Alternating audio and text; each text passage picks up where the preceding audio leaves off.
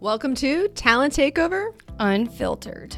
When it comes to working hard and keeping it real, we know our shit. Self-care, happiness, inner peace, and time. I'm Brianna Rooney, and this is Taylor Bradley. Hey, y'all. And we have thrived in chaos and turned it into an art form. So, Taylor, what are we doing here today? We're here to give you a raw, under-the-hood view of all things recruiting and finally give credit where credit is due to a long, underrated industry that's full of quote-unquote experts. All right. Well, then let's take this show to the road. Hey there, it's Brianna Rooney, your Millionaire Recruiter. And if you've been keeping up with the buzz in recruiting, I hope you have, you've been hearing a lot about, AI. Everywhere you turn, there's talk about automation, machine learning, algorithms. What in the world does that mean? How do you take those buzzwords and translate them into actionable strategies for your recruitment process and get some time back? Doesn't everybody want some time? I know I do. Well, you're in for a treat because I'm teaming up with Recruit CRM for an upcoming webinar that's going to be a game changer. And we're not just going to give you theories. We are going to roll up those sleeves and provide a live demonstration. So this is your golden opportunity to see firsthand how to seamlessly blend AI into your hiring and recruiting strategies. Ready for a sneak peek? We're giving you a crystal clear roadmap to implement AI step by step so you can hit the ground running. Every innovation has its roadblocks, and we're giving you proven strategies to overcome the challenges of integrating AI. We will show you AI in action. It's where theory meets practice, and you'll be right there with us for a hands-on showcase of AI in the real world. And we will end with a crystal ball moment to help you stay above the curve and your competitors, and we'll arm you with the insights, AI in recruitment, where it's heading, all the cutting-edge advantage. So, are you ready to take the plunge?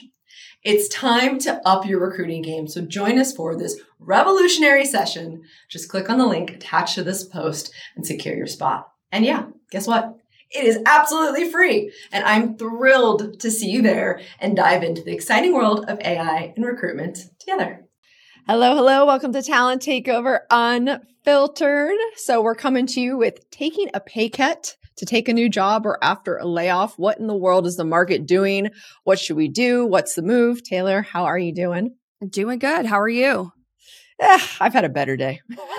Okay, so we're being honest, Dave. That's our usual energy that we come to these calls. People are probably like, what is wrong with these broads? But yeah, no, it's been better. But I'm glad we're talking about this because I feel like there's just a lot of questions that people have. I know I get messages, just different questions that people have in the market. I know you get them too with your Ask Me Anythings, TMRP, people messaging you on LinkedIn. And it's just like, what the fuck is going on? And how do people respond? And so I think we should just talk about it. You know, the different trends and stuff that we're seeing with people. And then specifically like questions. How do you respond to certain situations? So in this case, you know, like you said, taking a pay cut to take a new job offer after a layoff. In a market like this, is this the move? And so what we're talking about, and there's a couple different categories of like people that have maybe been laid off and they stayed through COVID times or a really tumultuous market and, didn't leave whenever this is specific to recruiters, didn't leave whenever the salaries were like $400K or, you know, just these crazy abnormal salaries that we saw in the market, but just were steady eddies, consistent, had this job, adjusted their way of life to a comp that they're used to making. And so I've had people ask me, you know, like, what are you seeing? What do you think about the market? Do you think that it's worth kind of holding out and waiting for a job that is comparable to what you were at, both job title and pay level? Or is this the type of market that you just need to take what you can get and, you know, start working again? Whether that's driving for Uber, whatever that is, you know, whatever that looks like. And so I think that's the conversation here is that, you know, people... should they do that? And keeping in mind that these are people that don't like to be job hoppy or leave. And so if they did accept something, are going to be looking for something that's going to get them back to where they were, but don't want to be job hoppy. So from an employer perspective, like want to do right by their employer if they accepted a job that was maybe at a lower level, both salary and job title than they're used to. And so I think these are all fair questions. I don't necessarily have the answer to them, but I think we should talk about it. Yeah, I think we're still seeing the side effects of the horrid, you know, COVID. I feel like it's like we're not supposed to say the C word anymore, right? Different C word. Honestly, I think that it just took a long time, depending on what market you were in, to hit you. But I think what was interesting, what came after that, is that we started to pay more attention to our mental well-being and think about, what do we want to do? What are we happy doing? But I will say, like, anyone that has gone through therapy, whether or not you're in the beginning of the journey or you've been in it, it gets worse before it gets better. So I think when you start to kind of sit down and be like, ah, shit, here I am, whether or not you're laid off or you decided you just don't like what you're doing anymore and you start looking around, I do think that you should take something now.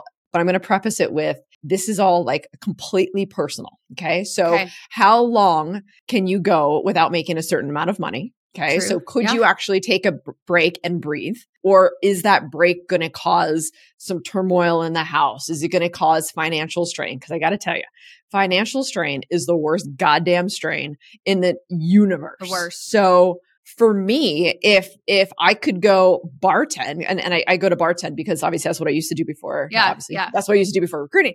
I think, could I go bartend and pay my bills and still see my kids and do all those things that I need to do? Could I go do that, for a while before I got back on my feet? Could I do that? Could I look myself in the mirror? Is that okay for me? And my answer is yes, it is. Because what's worse for me is not working, is because you get in this, another bad word, the D word, the desperate, the desperado, and you have this mental shift that's really fucking hard to get out of. Yeah. Well, and I think in this market too, the other caveat to factor into this is like, you can't possibly factor in or anticipate when you'll find another job again. And so like holding out for something better and better and better is what's really like, I get nervous for people that do that, because I mean, what I'm hearing is that there, may not be a shift in this market in a positive direction to like 2025. And so, I think if you're holding out for something, you could end up being one of those people that we see on, LinkedIn, and like, bless their heart. And I truly mean that, like, that's 8-9 months without a job, that is like, gone through 50, 60 interviews. I see those posts almost daily, as I'm sure you do too. And with people with amazing backgrounds. And so there's not really like, that's another thing. There's no profile of person that's impacted by this market. I mean, everybody that I know to a certain extent has been impacted. Now, what extent and what that looks like, whether that's they take on more because other people were like, oh, like it's affected everybody here. And, so I think that like everybody in this market. So I feel like that is really, really important, is to just know what's best for you. So I think that's what we're talking about here. There's no real right or wrong answer, but like you never know when the market is going to come back. So you've got to do what's best for you. And I totally understand the thought process people have of like, you don't want to seem flaky. You don't want to take a job where, you go through training, you've onboarded, your learning curve's 3 months, and then you leave because you get a job that is like more aligned with what your entire background or career is, but you have to do what's best for you. I feel like that's kind of like the moral of all of this, is you have to do what's best for you. And I mean, as much as like, I would love to be able to tell people, take a month, take 2 months off. Like you said, it's dependent upon their situation to focus on their mental health, but you could have every expectation that you're going to take a month or two off, then start your job search. And it's a difficult search. And then you're unemployed for 6 months. And so I think really there's no way you can plan around this stuff. It kind of reminds me of like pregnancy, right? Is that people can try to plan when they want to get pregnant. Sure. But you never really know like what your journey is going to be, how easy that's going to be for you, what's going to happen. Like you can only plan it to a certain extent. And so I think that, everybody's got to do what's best for you. But I would recommend, like, if you get an offer from a great company with great benefits, even though it may not be where you want to be or where you're used to being, as long as it's a good job, I think anybody should take it. I don't think that's like my biggest takeaway from this is like, don't hold out for something better right now. Do what you need to do, because the people that I know that have held out, I was going to say hold it out. That's not a word. Held out for something better. They're like still struggling now, 6 months, 9 months unemployed. So okay. So then on the flip side, and from the, I guess, a company's perspective and how someone would handle this, would you tell the company that, that again, that has the pay that's good and feels stable and whatever box it's checking for you, would you tell them that you're going to keep looking? Like, would you tell them this isn't your forever? Like, how do you line that up? Yeah. And that's where it's like, I probably... I probably wouldn't advertise it, but I think those conversations are going to happen. I have to imagine like organically. And so if you start a conversation, if a recruiter reaches out to you about a job, or if you apply for your job that, you know, may or may not have the comp listed, but I feel like those comp conversations happen pretty quickly. And so I think that that's a fair question for recruiters to ask. I don't know what I would do in that situation, because obviously it would do you a disservice in getting that job.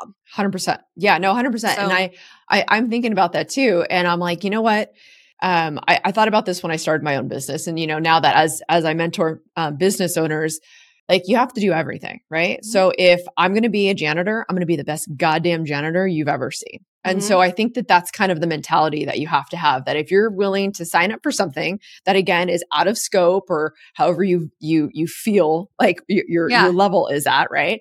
Then you just be like the absolute best, because I would still want a recommendation. I would still want a referral. And then I think what's really important here is to seek, like you might be here in this moment, but there are so many opportunities in, perhaps even in the company that you're at. And it doesn't matter like where you started, maybe like down the road, like, hey, you know what? I really wanted to do this. And like in a few months, you can now have that ability to do it. So I think that my recommendation, what I would do is if I'm going to do something out of scope, I'm going to 1, be badass at it, but I'm 2, going to keep making sure that I am bringing the most ROI to that company, because I think that's how you pay it forward. I think that's good karma.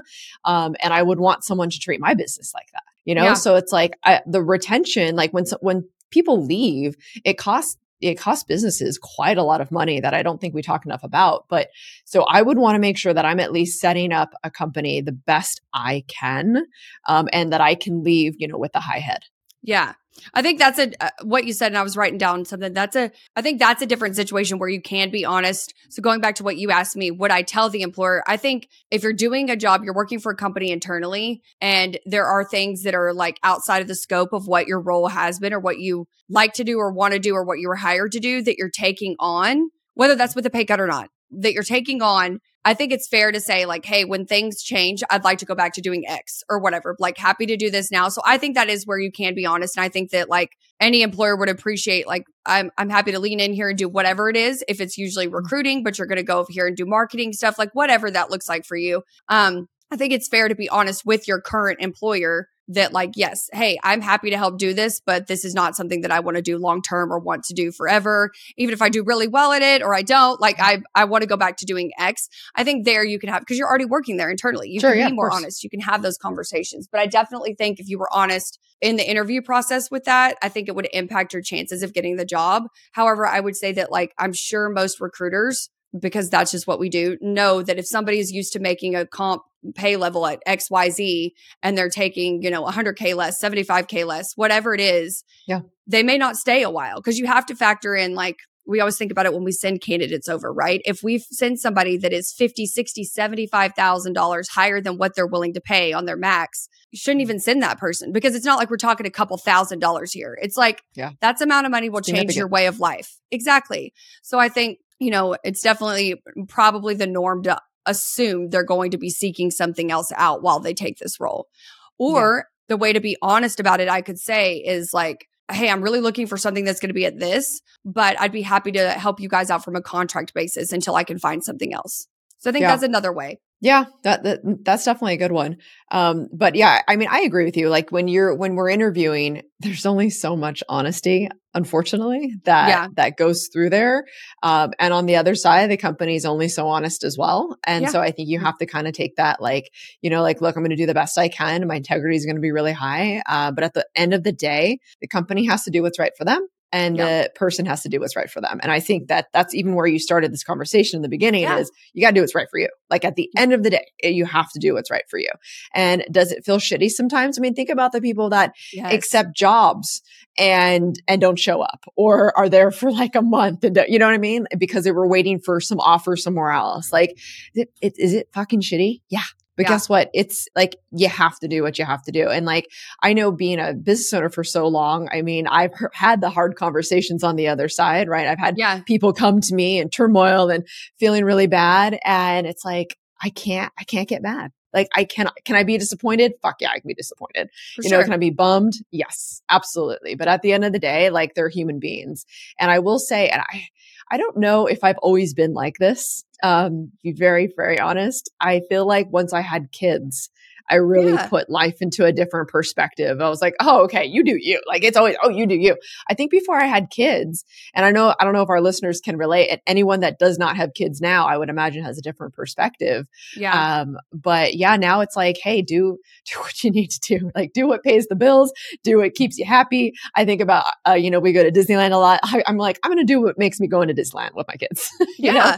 And that's what you have to do because time is short. But I going back to the desperado of it, you just don't want to go there. Like I think of the strongest minds in the universe, right? Yeah. You just, when you are low, I mean, there are so many studies that show this. I have definitely been low in life often. I feel like I've had a little bit of a roller coaster lately, but it's fucking hard to get back up. It is. So it's like you don't want to go there. And so you can't wait like the 6 and 9 months to find something. Yeah. Again, unless you have saved for it, but on the opposite side, do you really want to blow your savings looking for a job? I mean, probably not. Yeah. Wow. I mean, it's so relatable. And it's like one that's like, I feel like heavy on my heart to talk about because I know so many people are talking about this and affected by this and are just like, what do I do? And have a lot of integrity as far as like, I don't want to just up and quit on an employer if I start a new job but it's not my job that I can see myself doing forever. You know what I mean? Mm-hmm. It's, I don't know. I think you get to our age, old as shit is what I feel. Get out of here. Yeah. You're just like, you know what you want and you know what you don't, but you also have that. And I completely agree. It started after I had kids. You have that like also separate mentality that overdrives the others that is like, I'll do anything to take care of my family, like anything I have to do. And so I think but is that going to be the key to my happiness long-term? Probably not. Yeah, no, you have to course correct, I think, rather quickly. And I think even on like the opposite side, I think about, lowering prices, for example. So, again, back to the people that were helping start their own agencies, they're like, do I just drop my prices? Do I just come in like half the price and just kind of like grab up all of that? Now, here's the thing. It's going to sound very, I'm contradicting myself, but I'm going to say no. I'm going to say do we drop it a little bit due to the market? Yes, that's a market correction. But to drop it all the way down to desperate level where now you're discounting your actual service, like significantly, even lower than market, I think that's a problem because that's going to set you up for a different mindset that, again, I think is really hard to come back at. So a little course correction drop, absolutely. But like dirt level, probably hard to come back from. True. But on the flip side of that, what if you just need a win? Yeah. That too. 100%. What if you're just like, I just need a W, whatever that looks like. Yeah. Well, see, then again, it goes back to the mindset of things. So yeah, like if you're just, there has been no wins and you're like, fuck, someone sign up for something, 100% you take that. But I don't think it should be then that's your thought process moving forward. That's your threshold. That's your price. Yeah. That's not your price. That's just like, hey, right now I got to do this. I mean, I think about when I first started, Trulia, which everyone knows Trulia, right? Yeah, it's fucking massive. They were one of my very first clients. And I was used to getting paid at that time in the market. The market was really, really good. And so we were charging like 25 to 30% of the first year's salary. But, I just started on my own and it was Trulia. So it was a high, really cool brand. And they're like, well, you can do it for $5,000 a placement. I was like, $5,000 a placement. Like that was so like dirt. I mean, it was like, that was insulting, right? Yeah. But at the time of my career, not only was I like, 24 years old, but also I had to prove myself. I had bills to pay. I had no, I was my own boss, like all those things, right? So it's like, I had to do what I had to do. Right. And I took that and I made 3 placements, $15,000, fucking crazy. When, so it's somewhere else, it's like, that's like $90,000.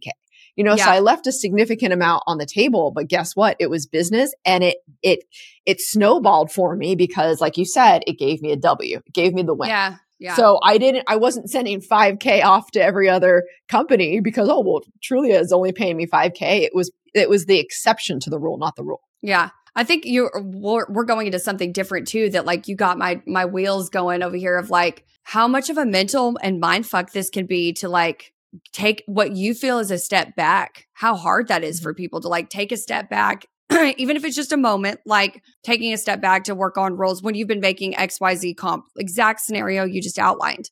I think it's a really humbling experience for people. Yeah. And it's also really hard. Like I don't want to downplay how hard that is for people to like feel like you're taking a step back in your career. If you're really passionate about your career, that's really, really hard. Like if most of your defining moments come from your career versus anything else, to feel like you're taking a step back, I feel like can be really hard for people. So the mental journey, I feel like we should have a whole episode just on that like the mental journey and the highs and lows of what you need to do. And I mean, to everybody who knows what's right, what's best for them. Each of us know, only we know. But I think there's something to be said for getting wins, but I think there's something else to be said for, you know, maintaining a certain amount of integrity with as far as your pricing is going to go for certain people and certain things. Like I could argue both sides of every single thing we're talking about. And it's just such a, like, that's what I'm saying. It's just such a hard, I almost don't even have the words because it's such a hard situation for people to be in. And we know so many people that are in this situation right now. So yeah. I think. I also think it's the industry too, right? For sure. So like I come in with a tax lens when it comes to software engineering, right? These people are getting paid for a very long time. I mean, on a low 150, very low, right? Mm-hmm. And then it's more up to like 300, you know, a year. And so I've recently had some staff level, which is the tippity top, right? Of a individual contributor. And he's like, hey, I'm making 275. I'm like, you know, you're great on paper. I know you personally. I know what companies you come from. So I was like, I'm excited to pitch this guy, right? And so I go and do my homework. I go see what companies are going to be great for him within his salary range, right? And all of like his little requirements. And I had to go back to him. I'm like, I'm sorry, your comp is high. Like this is just not what the market is right now. And I'm not saying that you're not worth it. I'm sure you're worth every goddamn penny. Yeah. But unfortunately, the market is not saying that. And so you have to take a massive pay cut. And like, and I'm talking massive pay cut. I'm talking like, it was like more of like 220 was probably the highest that I was seeing from 275, you know? And so that's significant. And so he's like, well, I don't want to stay here. I'm like, well, then you got to take a pay cut. Like you know, it's a give and take. And so he's like, okay, just get me a good environment. So then we start to think, and again, this is probably a different conversation. So it's like, give me a good environment, give me a good boss, give me, you know, people will take massive pay cuts for that shit. And I don't think companies, I don't know why I'm getting the money chills right now because it's like, I'm talking about pay cuts. I've never gotten the money chills talking about pay cuts, but it's like companies like wake the fuck up. You know, we're not still doing enough when it comes to how we treat people, how we talk about it, what tools we give them to succeed, all of that shit. Like that's the stuff people are going to, you know, I don't know why I think of Krispy Kremes because I don't even like donuts, but like, you know, like I think about these long ass line of people just waiting to get this one thing, but like, that's what it would be for a company that actually does things right. Yeah. And then whenever there is like these ebbs and flows in the market, they don't have to worry about losing their employees to somebody else who's going to pay more because at the end of the day, they value their culture, their environment, their boss, all of these things more. Yeah, completely agree with that. Oh, well, I think we should definitely have another one that's just all about the mental health journey of being laid off or looking for a job or just surviving in this market. Maybe that's what we'll call it, like surviving in this market. Yeah. Well, we do have, for our listeners, something to look forward to. We're going to have a guest on that is going to talk about Never Search Alone. It is a book. So, just please put that in the notes for them to check out. But it's essentially like how you network and find your great job. And it's not from applying. So I think this all kind of goes hand in hand. It's like, how do we find the job that we want to find? Or how do we find a job that we need right now? Yeah. You know, and not have to feel so heavy because you could look on Indeed right now. I was on, this is mind boggling to me. I was on it was a financial startup. Actually, I guess they're not a startup now. They have like 1,000 people, but they have 1,500 to 2,500 applications for every job that they have posted. And they have like 50 jobs. Like I'm thinking to myself, like, it's kind of depressing. Like looking at that is depressing. Yeah. For like so many different reasons. Like I won't even tangent on that one, but yeah. So it's like, there's so many facets, I think, to this and to where we are in the market that we absolutely have to dig here. Mindset 100%. Yeah. Okay. I'm going to leave them with the broke to boss tip and then we're definitely going to add on to one of those. So broke to boss tip is, and we've already touched on it, is know your worth, but also be smart. So do what you have to do to take care of yourself and your family. And so I think that's like people that reach out to me and ask me this question or ask me questions about, should I do this or that? Like, I can't give you the answer, Brianna can't give you the answer. Everybody's got to do what's right for themselves. Mm-hmm. But if the question is about the market, just know we don't see, and I'm not trying to be negative Nancy, I'm trying to be realistic Rhonda. We don't see a change, a shift right now or in the near future. I would say that everything I'm reading is 2025. Again, that's just what I'm reading. So do what you have to do to take care of yourself. Like whatever that looks like, bartend, drive for Uber, go work in any kind of other job, like whatever that is. But I think people should definitely in this market do what they have to do to take care of themselves, but also, know their worth. Be smart. That's it. Yep. Be smart. Love it. Woo. That was heavy. It is a heavy one. Thank you all for listening. We'll see you next time.